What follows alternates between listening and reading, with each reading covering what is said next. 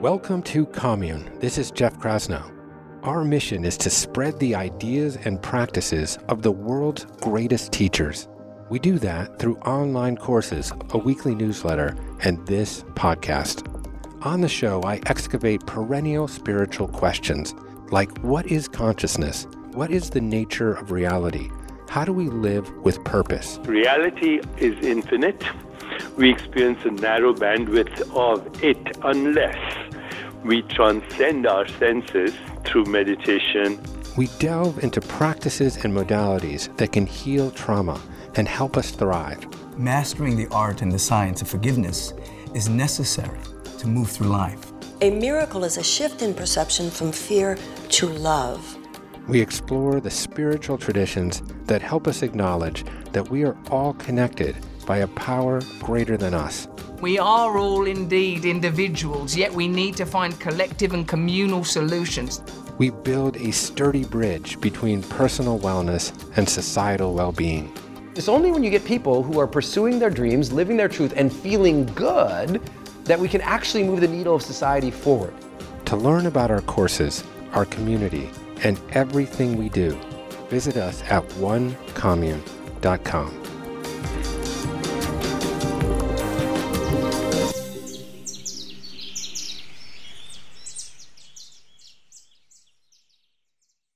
Okay, today on the show, I welcome Jeff Tkach. Jeff is the Chief Impact Officer at the Rodale Institute. Widely recognized as a founder of the modern organic movement, the Rodale Institute has been a global leader in regenerative agriculture for over 70 years. Uh, Jeff and his team are helping farmers convert from conventional to regenerative farming practices, which is translating into less soil degradation and healthier crops while also growing yields and profitability. Uh, they manage their own organic farm and research laboratory in Kutztown, Pennsylvania, and are establishing on farm labs across the country that study the impacts of regenerative practices. Uh, Jeff and I discuss how the intensive conventional agricultural system is failing humanity on many levels and contributing to a variety of intertwined existential issues, including global warming, the degradation of soil and arable land, deforestation, loss of biodiversity, simultaneously famine and obesity, and the collapse of the family farm. And we examine the differences between conventional and regenerative techniques. We probe at the role of global meat consumption and its impacts. We talk about the feasibility of regenerative ag to feed 8 billion people, and we touch on whether there is any positive role for bioengineering. Now, personally, I think that regenerative farming addresses so many issues, from healthier food to carbon sequestration to reanimating local economies. And I believe this idea can transcend politics and bring us together. So I hope you enjoy my conversation with Jeff Tkach. My name is Jeff Krasno, and welcome to Commune.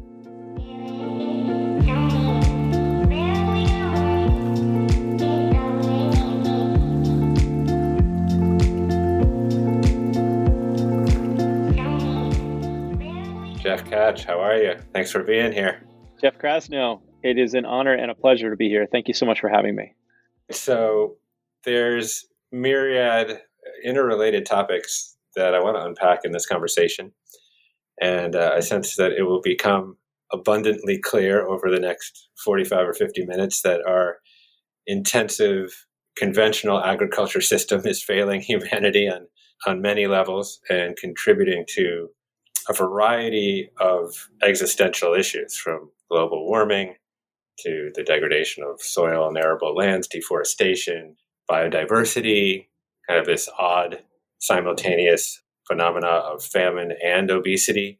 Obviously, it's its relationship to human health and, and chronic disease and malnutrition, and then obviously also the socioeconomic components of it from the collapse of family farms and local economies and sadly the, the list goes peril- perilously on from there. But fortunately there is a solution uh, to many of these issues that has become your life's work.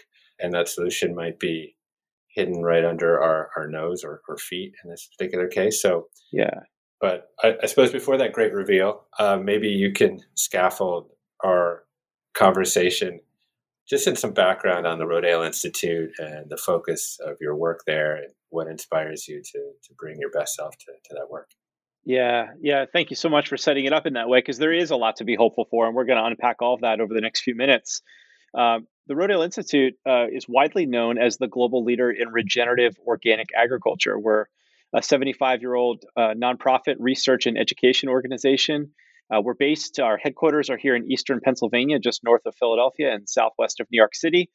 Uh, but we also, we're actually now operating at eight locations across the United States. And our whole mission is to do the necessary research that would equip and empower farmers all over the world to move away from chemical dependent farming towards embracing regenerative organic agriculture. So we're a team of scientists, and then of course we're we're also a team of educators who then push all that science out into the world and literally hold the hand of farmers as they make this most noble leap uh, over to conventional. I'm sorry, from conventional to organic approaches to farming.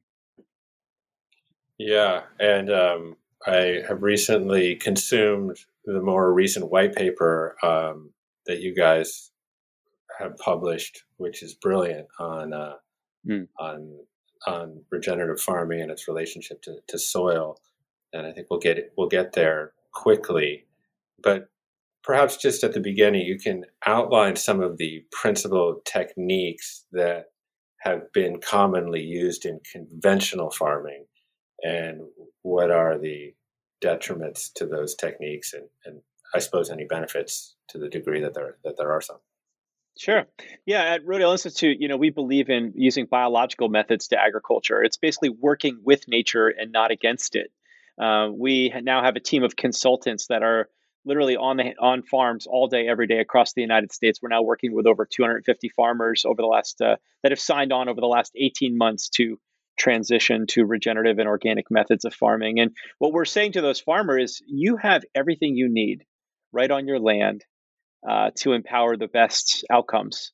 And uh, in conventional chemical approaches to farming, um, they're very reliant upon uh, chemical methods. So using chemistry instead of biology. They're bringing inputs onto their farms and into their systems uh, and really treating uh, symptoms as as opposed to looking as at their farm as a whole system. So uh, I would say that in regenerative organic agriculture, we're you, we're treating the farm as a whole system, uh, working with nature and not against it. In chemical conventional farming, we're looking at symptoms and then treating those symptoms using synthetic methods, uh, often encompassing heavy tillage, uh, heavy herbicides, heavy pesticides, um, and really lacking biodiversity in those systems. Got it. So you're moving from monoculture to more crop rotation and, and diversity, um, moving from synthetic fertilizers to more natural fertilizers. That is a question that I think a lot of people have in, in the transition is like how, how, does how do we manage how does a farmer manage that transition um, but and I hope that, that you can address that because I think that that is key to potentially a lot of fear um, that, that might be associated with that transition. Um, yeah. But maybe you could also touch a little bit about uh, on uh, on some of the other outputs of conventional farming, particularly as it relates to greenhouse gas release, carbon dioxide, nitrous oxide, methane, et cetera. Sure. Yeah, absolutely. And, and at Rodale Institute, we're really espousing like three main pillars to regenerative organic agriculture uh, a focus on soil health. And we do that by using uh, crop rotation, complex crop rotations, uh, making sure that we're not planting the same thing year after year after year. Uh, number two, we're encouraging farmers to plant cover crops. Uh, these are multi species plants that get planted in between your cash crops to build fertility in the soil to increase biodiversity of both above ground and below ground. And then lastly, we're using compost. Um, that's something that Rodale Institute has been practicing and espousing for a long time. So compost, cover crops, crop rotations, and then of course working with the farmer to reduce tillage. Uh, in con- conventional agriculture, uh, farmers are very reliant upon tillage as a way to control weeds. They're also using a lot of synthetic pesticides uh, to control bugs and herbicides to control weeds. And those ultimately end up in our water and in our air. But more importantly, Jeff, is, you know, we're finding that in chemical conventional approaches to agriculture, we're, we're really degrading the soil. And so at Rodale Institute, our founder, J.I. Rodale, said, um, actually, all the way back in 1942, he wrote the words literally on a chalkboard where he said, healthy soil equals healthy food equals healthy people. So that's been like our mission statement for over 70 years. It's been the guiding work of our of Rodale Institute. And what we're ultimately saying there in that I think what J.I. Rodale was actually saying in those words is that our job as farmers isn't to produce food. What I actually think J.I. Rodale was saying is that our job as farmers is to produce healthy people. And so in that in those words, what we're saying is we need farmers to focus all their efforts and energies on improving the health of the soil. And if we do that, we're going to see human and planetary health outcomes unlike any other time in human history. So it's really a paradigm shift right now. We're working with farmers to point towards the soil and not the plant, uh, towards the soil and not the, the chemical inputs. And if we do that, then everyone's going to win. Yeah, the connection that you seem to be making between farming and health um, is one that I think has been often overlooked. Mm-hmm. Um, obviously, there's the the great quote that "food be thy medicine." However, yeah. farmers do not seem to be paying a tremendous amount of attention to human health, and, and doctors do not seem to be paying um, great attention to agricultural practices. And yeah. in a way, what I how I often categorize the work that you're doing is is kind of meta level systems design, where you know you're thinking about these things uh, almost as a set of intertwined philosophical uh, principles. Um, yeah. So maybe you could unpack that, pull that thread just a little bit in terms of how um, soil begins to degrade, lose its nutrients, the impact that then that has on uh, on the food we eat and and then the health outcomes that, that we're seeing. Absolutely, and I and I'll say uh, before I answer that question fully that Rodale Institute does not see itself as a agricultural fo- focused organization. We actually consider ourselves a human health organization. We just are using soil health as the tool to get there. So, um, actually looking out into our future as an institution, we see ourselves as a convener. And we're working behind the scenes right now on some very exciting programs that will launch over the next uh, few months and years that will get medical doctors and farmers to sit at the same table. Uh, we, we hmm. want to convene a conversation around the intersection of agriculture and human health, as evidenced by the recent white paper that we put out last year called Power of the Plate um, where we really we actually wrote a scientific white paper authored by doctors and farmers, and we believe that it's we're living at a very critical moment in human history where we need to uh, where we've seen this sort of 70 year march away from uh, from agriculture, where consumers have become more and more disconnected with source, where with where their food comes from, and how that food was produced.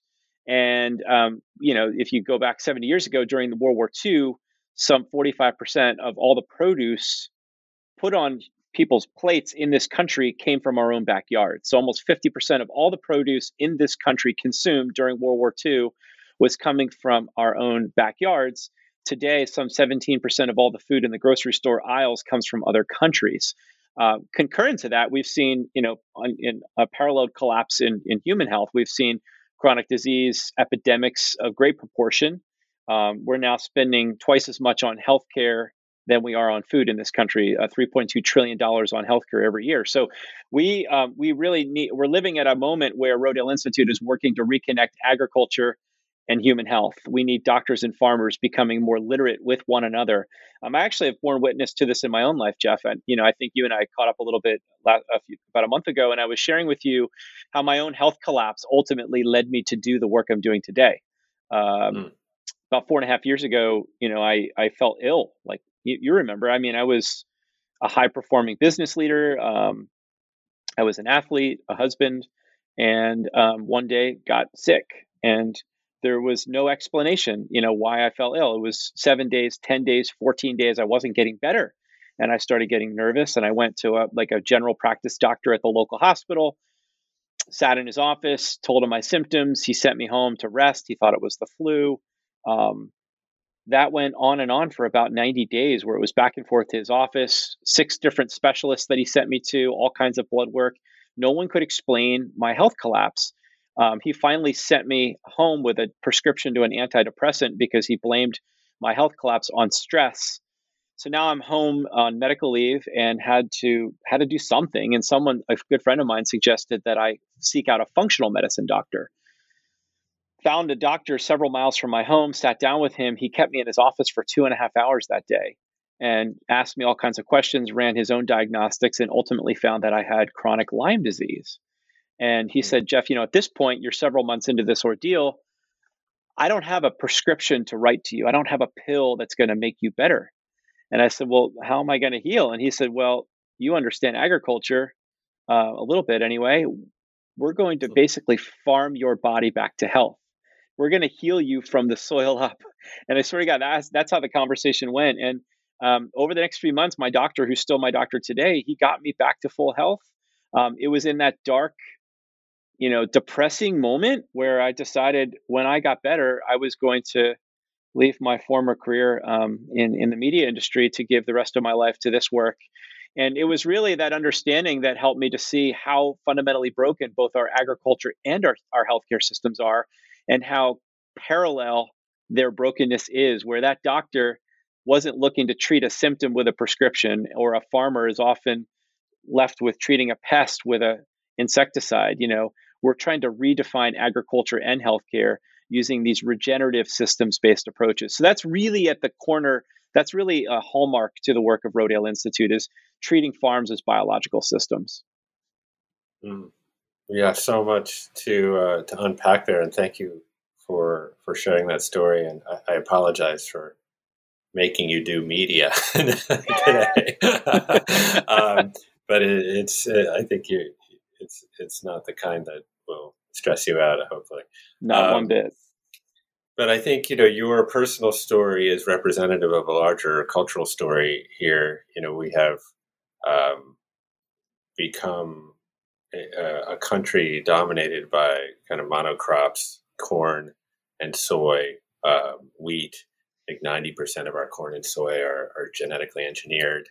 Um, a lot of it is being grown for for animal feed, but also a tremendous amount for synthetic sugars like high fructose corn syrup, which then I think, you know, I read a statistic that if you walk into the supermarket, about 80% of the food on the shelves has some kind of added uh, added sugar. And then, of course, you know, you don't have to make a big leap to see the connection between that and uh, rates of diabetes and pre-diabetes that are just absolutely staggering.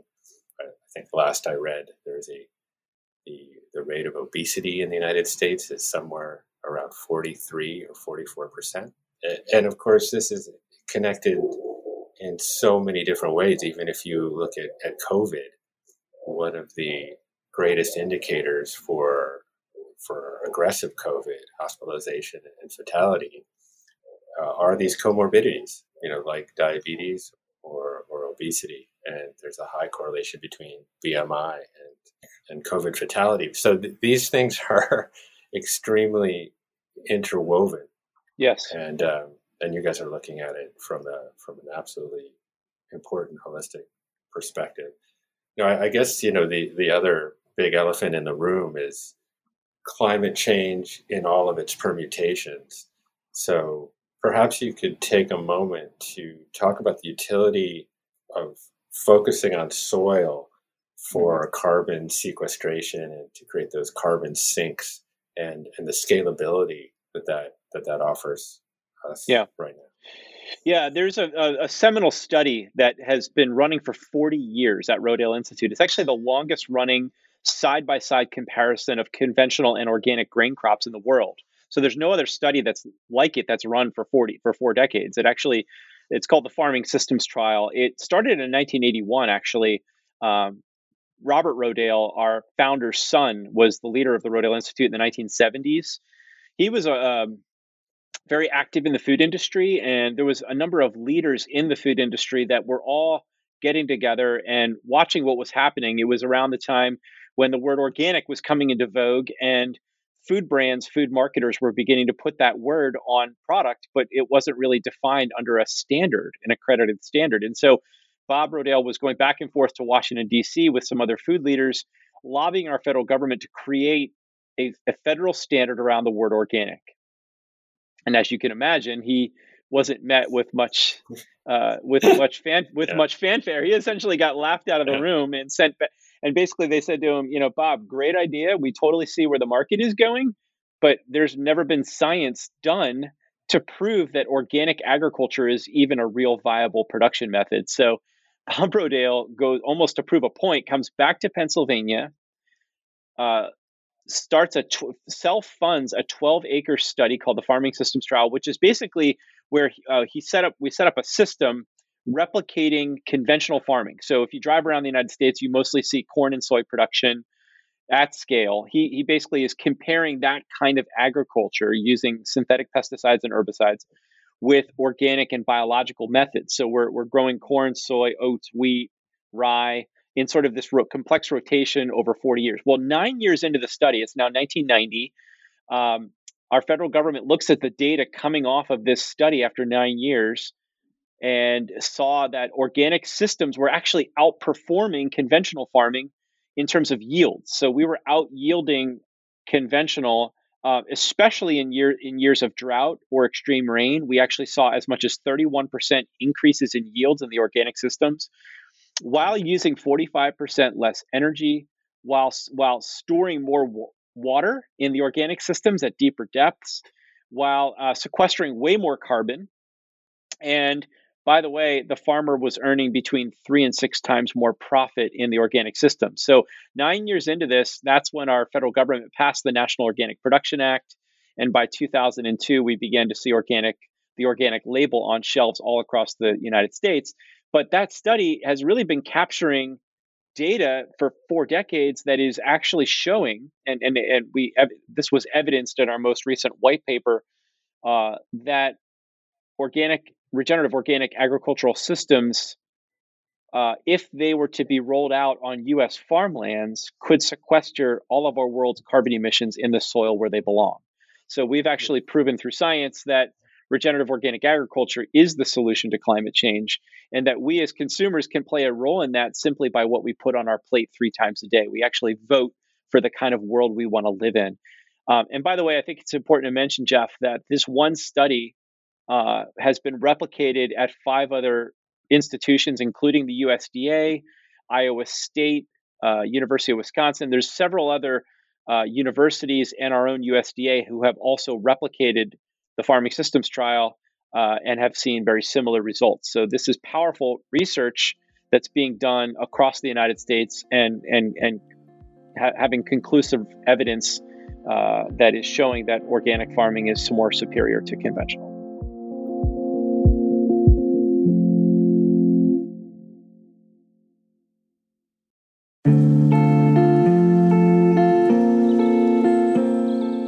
Some of the reticence that farmers have is that um, is that Roundup Ready crops or BT corn are more reliable and higher yield. Um, and you know, with an organic or regenerative farm, um, there's this huge learning curve in terms of in terms of uh, managing um, soil nutrients without chemical fertilizers and tackling weeds and insects without herbicides and insecticides, and the learning curve is so steep that they can't um, that they can't overcome it.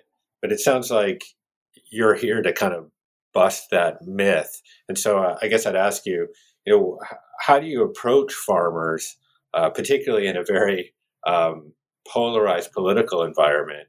Um, you know, how do you how do you approach par- farmers and say like, hey, no, th- this transition is actually going to yield, uh, is going to give you greater yields and a, and a more profitable farm.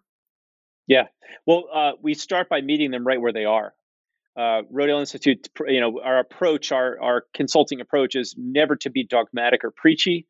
um, but rather to meet the farmer exactly where they are and say, let's let's take this journey together. You know, um, first of all, those results that I share with you, Jeff, they, they didn't happen overnight. In fact, in, in the early years of the farming systems trial, the conventional systems actually outperformed organic. But you have to look at the 40 year average and, and to really see the whole story. You know, it's biology. Biology takes time to play out. It doesn't happen in one or three years. It happens over 30 years. But my point, uh, our point is, is to any new farmer that raises their hand and says, "I want to transition my operation to organic," we say, "Okay, let's start where you are, and let's start with the soil. Uh, let's let's build a let's build a farm systems plan uh, and by the way, we're not going to start with corn in year one because corn is a nitrogen feeder. So if you asked your soils to, oh, by the way, we're not going to give you any more synthetic uh, nitrogen. We're going to cut. We're going to cut that off cold turkey. And by the way, to the soil, we still want you to grow corn. It's like no, the soil's not going to do that. So we're going to introduce a biological system of, of crop rotation that is going to build the soil. So you might start with a cover crop. You might start with hay. You might start with soybeans because soybeans are nitrogen fixers. Uh, we might work hemp into the rotation. So we're going to work with the farmer um, on a plan that's going to lead them to profitability without taxing their soils. And so there is a there is a very um, methodical approach that our consultants take. Yeah, and it sounds like you're also helping to facilitate some of the partnerships that farms may need um, with food providers uh, in, in, order to give them some stability, particularly over that those first few years. And so, I, I wonder if you could talk a little bit about that because, you know, I suppose some kind of more fringier elements of of the organic movement have kind of shunned some of the big food providers and, and them as sort of evil big food, and in some cases, they've had certainly deleterious impacts uh, on the food system, but but you seem to be trying to reach your hand across um, that chasm and, and, work with folks. Is that right? We have to. Yeah, we have to. You know, I know uh, Rodale Institute is working with the largest food companies in the world right now, um, and we have to. And we're not going to waver on our mission. We are not going to bend on our ethics or our efficacy. Um, but we will work with any partner that desires to transition land from chemical conventional approaches to farming to these regenerative and organic. We have to. There's too much at stake not to. And so we have recently announced some major partnerships with major food companies. If people ask me all the time, Jeff, like what is the what are the barriers to adoption? If if all that science is true, then why aren't more farmers around the world adopting organic agriculture?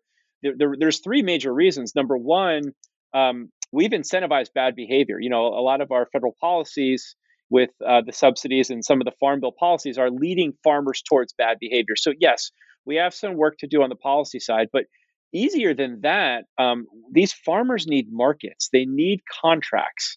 If a conventional farmer is going to commit to transitioning to organic, they need to know that the market is going to be there to catch them, that the market isn't going to be fickle.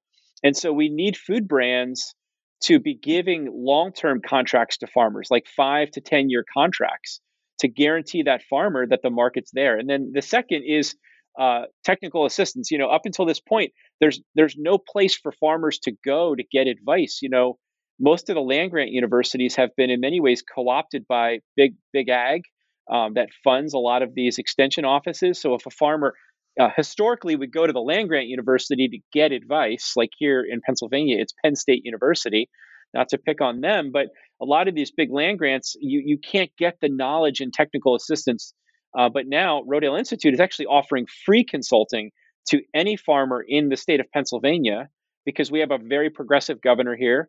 We're, we're the number two producer of organic food in the nation, and our and our state governor wants farms to transition organic. So he's giving free consulting to farms through Rodale Institute. So now and we want to roll that out across other states. We're, we're hoping to scale that across the United States. So now you've got long term contracts, you've got technical assistance. And then the third piece is lending. A lot of banks are very um, risk averse. They've traditionally and historically been risk averse.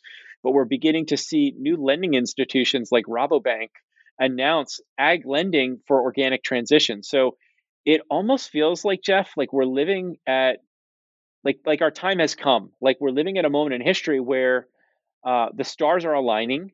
Uh, the markets are beginning to form around organic transition. There's certainly consumer demand um, at, that's at an all-time high, and so we're living at a very t- exciting time. And I and I think what I what I want your listeners to understand is they actually play a role in this. You know, every consumer votes three times a day based on what they decide to put on their plate. So if we if we can engage consumers in this movement to vote with their dollar, to support farmers in their community that are growing food in harmony with nature using regenerative and organic and biological processes and supporting those farmers, we can actually begin to single-handedly play a role in accelerating the adoption of regenerative organic farming. Yeah, and I wonder if you could also address um, the mythology surrounding regenerative farming's ability to actually feed a planet that is careening towards 10 billion residents. And uh, there seems to be a confusion here between famine and food shortage and, and really kind of bifurcating those things. I mean, I've read statistics uh, about wealthy countries wasting uh, upwards of 40% of our food both at the retail and consumer level. I think both both play a part in that. And then obviously in more developing countries, there seems to be lack of uh, some infrastructure in the dissemination or distribution of food. So uh, I wonder if you could just tackle that main issue of can regenerative farming feed the world? Our our response at Rodale Institute would be how could it not?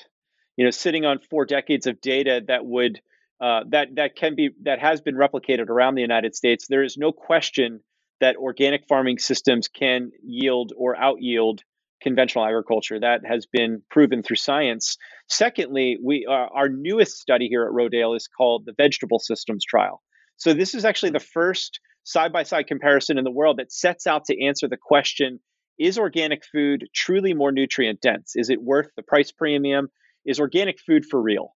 And so this vegetable systems trial is, a, is, is the first study of its kind that is comparing organic, organically grown and regenerative organically grown vegetables to conventionally grown. And what we're finding through this science is there is this phenomenon called hidden hunger. So you're absolutely correct in everything you just said. There's no shortage of food, certainly in this country. But what's lacking is nutrients in that food. We are walking around as a society with hidden hunger. We are overfed and undernourished because of how we've managed our soils. Over the last 40 years, through the application of synthetic pesticides and herbicides, we have so decimated, so depleted our soils from vital nutrients that uh, we are a country that is uh, eating food, but the food is devoid of vital nutrients. And so we uh, at Rodale Institute have you know proven that misnomer that organic can't feed the world. That's not that's simply not true. What we all should be concerning ourselves with is is the food we are eating uh, filled with the vital nutrients we need to survive as a species? Um, some early data coming out of our vegetable systems trial uh, so we send all of our samples off to a third party laboratory to be analyzed and to be verified so that you know the, the science can be peer reviewed and uh, some some samples were sent off to a laboratory last year. Uh, purple potatoes that were grown organically and purple potatoes that were grown conventionally, and the samples were sent to a very sophisticated laboratory in the Midwest. And I was having a conversation with one of the scientists at that laboratory shortly after the data. Now, this data that I'm about to share is not published or peer reviewed yet, but early analysis is showing that there were 26 compounds, phytonutrients, micronutrients, um, amino acids that existed at rates of 100 to 700 times higher in the organic purple potatoes than in the conventional. That data is hmm. only coming off of land that's been transitioned. That study is only four years old. So, can you imagine, Jeff, where are we going to be in 40 years if we're getting that much of a disparity in the organic crops versus the conventional after only four years? My gosh, like there's something seriously wrong with the way we're producing food in this country. Yeah, and I've got to imagine that's all tied back to the nutrients in the soil, right? Um, it's all tied back the, to how are we managing the soil. Correct. Yeah. So the hydrology of the soil, the microorganisms that are able to effloresce in, in the soil that then can help to produce health, healthier vegetables. And I guess I got to ask you, are we even growing vegetables? because you know, um, because when I, um, you know, when I see when I drove uh, cross country as I did many times uh, in my younger days um, was a, a, lot of cash crops, and of course, that's not you know vegetables are probably not going what you're going to see from the highway. But I am curious if you can answer that question. Yeah, we're, we're, most of the food in this country. I mean, for example, Rodale Institute re- recently opened a campus in Iowa because we're trying to solve n- number one. Iowa is the largest commodity producing crop uh, crop state in the country. So, you know, Iowa grows a lot of corn and a lot of soybeans. Uh, however, if you're a resident of Iowa, Jeff, you can't buy organic. It's very difficult to find organic food. So Iowa, which is a farm and ag state, is actually a food desert. And so Rodale Institute has set up a satellite campus there with two main objectives. Number one, we want to impact positively the grain farmers that are producing conventional corn and soy. A lot of that corn and soy goes to industrial and ethanol purposes. So, you know, the soybeans go to make ink, the corn goes to make ethanol, and the residents of Iowa are undernourished. And um, we're trying to change that. We want to create pathways for farmers to begin growing regenerative organic vegetables in that state um, simultaneously while we regenerate our soils through a new way of farming grains. Um, and so, yeah, you're absolutely right. This we do we, we produce a lot of commodity crops in the United States, and we're becoming more and more reliant on importing our, our vegetables into this country. You know what happened last spring? Um, we hit, we have a pandemic, and the gro- the grocery sh- store shelves went bare. Well, that's because we're so reliant on a global supply chain. Yet, would you believe that last year the National Gardening Association reported that 22 million new gardens were planted in the United States last year? uh, direct farm sales. So so consumers trying to buy produce directly from farmers in their community increased by 420% year over year. So sadly, it took a global pandemic to accelerate positive change. But the silver lining in it all is that I think um, consumers are waking up to the fact that we are an under we are an undernourished society. We have an immune system problem in this country, and if we're going to empower human health, we need to build relationships with farmers. We need to begin growing food in our own backyards. And so I think we're living at a very hopeful time. I think a lot of positive change is coming. Yeah.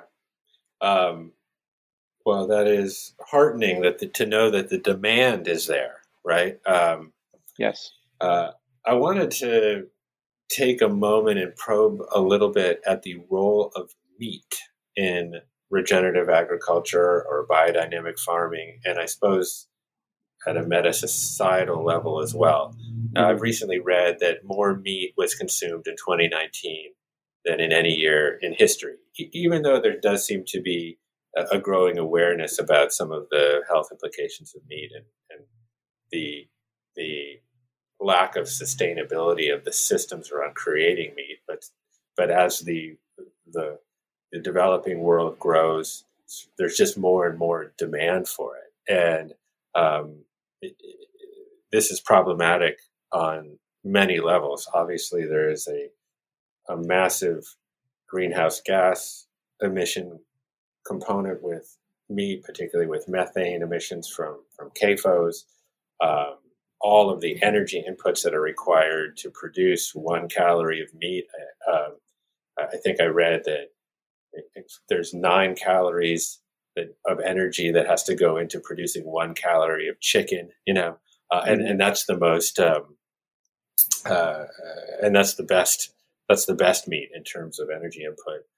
Obviously, the overuse of antibiotics, which is creating resistance, the um, you know disease risk, uh, mm-hmm. animal welfare. you know, you can go down the list sure. Uh, uh, of things. But obviously, livestock and the introduction of livestock does play an important role in regenerative farming. So I wonder if you could just take all of that and, um, bracket uh, uh, the, the role of animals on the farm uh, for, um, in ways that you're talking about. Yeah. One thing I will say right off the bat is animals do not belong in confinement you know, we talked about Iowa a moment ago, and essentially we have broken a biological system. We've taken all of the animals that were once on pasture. If you think about the buffalo that rain that that that that migrated from Georgia all the way up into Saskatchewan, you know, for thousands and thousands of years, there was sort of that biological process uh, of rumination playing out, and then, you know, livestock, our livestock industry, we we we once grazed animals with cropping systems. And now we've totally separated them. We grow grains on on conventional farmland, and then we take all the animals and we put them into feedlots. Um, and so that is a fundamental breakdown. And at Rodale Institute, we believe that animals, crops, and livestock belong together. So what we're what we're espousing are integrated systems where you're rotating animals with grain crops and you're beginning to use animals as a tool to improve soil health. So here at Rodale Institute, we, we build scientific models. Um, right now, about 300 yards from where I'm sitting to doing this very interview, there's a fascinating study going on. Uh, I believe it's with the University of Wisconsin, with the University of Wisconsin, where we uh, built a rotation where last year there was corn and other grain crops and leguminous crops grown on several plots of land where we then pasture raised pork, so pigs, and then the pigs are being rotated with chickens. So what happens is you be, begin to build this biological symphony where the animals are now rotating through where you were growing grains and you're improving the health of the soil through rumination. And then the chickens play a uh, play a role in keeping the parasite load down on the pigs.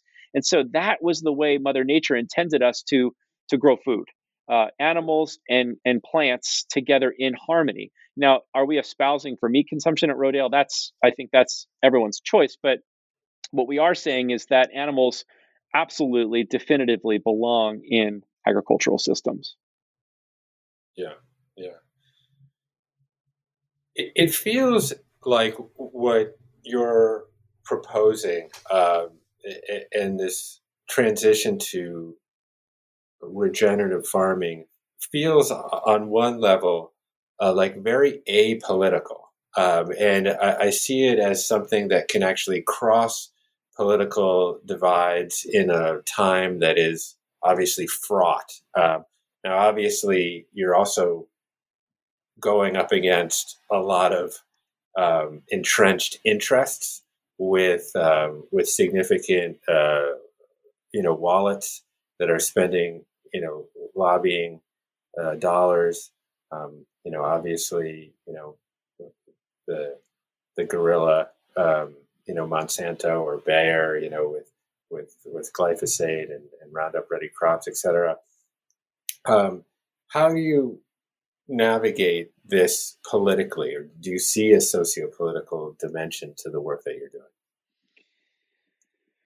Jeff, this is something that I've been spending a lot and a lot of time contemplating in my own personal life, in my own spiritual life. Um, the question, the, the way in which I'm about to answer your question, this is this this, this is my non-scientific answer.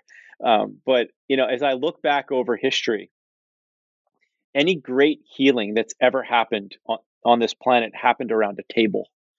It happened around a meal. And I wonder, you know, looking out in, in my world that I live in day in and day out here at Rodale Institute, this is a bipartisan is- issue. This is a sanctity of life issue. You know, the ability to eat healthy food on a healthy planet is a sanctity of life issue.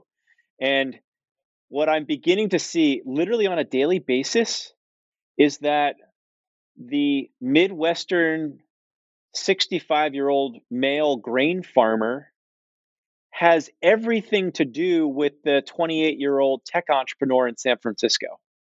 They are inextricably linked as people because that 28 year old tech entrepreneur wants to be able to walk into a Whole Foods in downtown San Francisco and see organic chicken or to see uh, organic oatmeal on the shelves.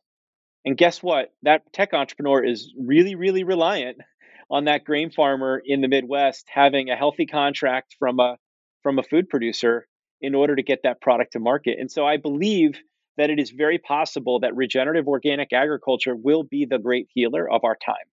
I do believe that we are living at a moment where right and left will come together around a table and we will re- mm-hmm. we will reunite around agriculture and that agriculture will be the great healer of our time. And that's what I'm seeing play out every moment of every day right now. And uh, it's a very, very exciting time to be alive. And um, it is a non political issue to eat food produced in harmony with nature. Beautiful. I know that, that I want to be respectful of your time. I have one last question for you, though. I'm tempted to, to leave it there on that uplifting message. Um, but I wonder how you see the role of technology um, interrelated with regenerative farming. Uh, like I like I now I know I know that you guys have. Uh, uh well, I'll, I'll, leave it there, and I'll just with, with one last appendage, which is: Is there a role for bioengineering within the context of sustainable or organic farming? Hmm. The reason I laughed at that question, Jeff, is because the call I'm jumping to after our, our conversation concludes is with a uh, product developer to build some technology to support uh, organic transition. so, so uh, Rodale sure. Institute is is very pro technology. Um, you know, or farmers love technology. Uh, in fact, anything that's going to make their life easier is going to accelerate positive change. We believe there's a tremendous role in, uh, you know, in technology for record keeping, for farm practices, for soil health management, for um, regulatory, etc. Um, do we believe in gene engineering or you know genetically modified crops? No, we don't. Um, not not at all. But uh, but good organic farmers are using satellite and drone technology every day. We're using robot. We're now beginning to introduce robotics and um, and GPS technology. There's there's all kinds of great technologies out there that will accelerate positive change. We don't believe in in technology that's engineered in a laboratory. Uh, in other words, under a microscope in a chemistry format. But um, all else is pretty much on the table, I think. Hmm. So we've got 100 million acres of farmland in the United States, more or less, although I, I, I see that number decreasing a little bit year over year. How much of that is currently being regeneratively utilized? It's hard to say. It's hard to say. It's probably around 1% right now in the United States, but the acceleration of that change is happening by the minute. Um, our, you know, our consultancy that I mentioned to you uh, was not even in existence 18 months ago, and we've we've now got several hundred thousand acres under management uh, and growing. Um, but we're seeing this play out. I mean, m- multinational food companies are committing to regenerative transition, and, and we're talking about millions of acres. We just spoke to a farmer down in Argentina last week. It's a family farm uh, that owns 80,000 acres that they want to transition. So we're, we're seeing dramatic acceleration. It's happening right before our eyes. And, you know, economic theorists believe that it's not the tipping point for this movement isn't 15, 50%, it's actually 15%. So right. we're we're getting close. And if you are a farmer and you have the um, the means and the interest to transition, how do they go about getting the information that they need to accomplish that? Sure. Uh, uh, uh from our end, it's very simple. It's just rodaleinstitute.org. You can click on the consulting tab. You'll see a, a, little form you can fill out there. It'll be linked to one of our consultants. They're very responsive. Um, you know, I'd be thrilled to hear from anyone uh, listening to this episode that is interested in uh, connecting with our organization uh, in an effort to help uh, transition. Uh, but we're very easy to get a hold of, and we're very eager to work with you.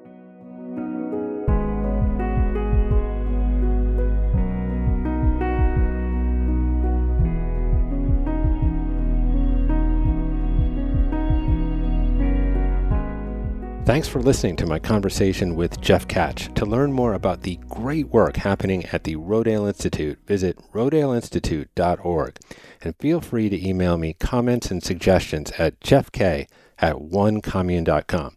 And of course, if you like the show, leave us a review. That's all from the commune for this week. My name is Jeff Krasno, and I am here for you.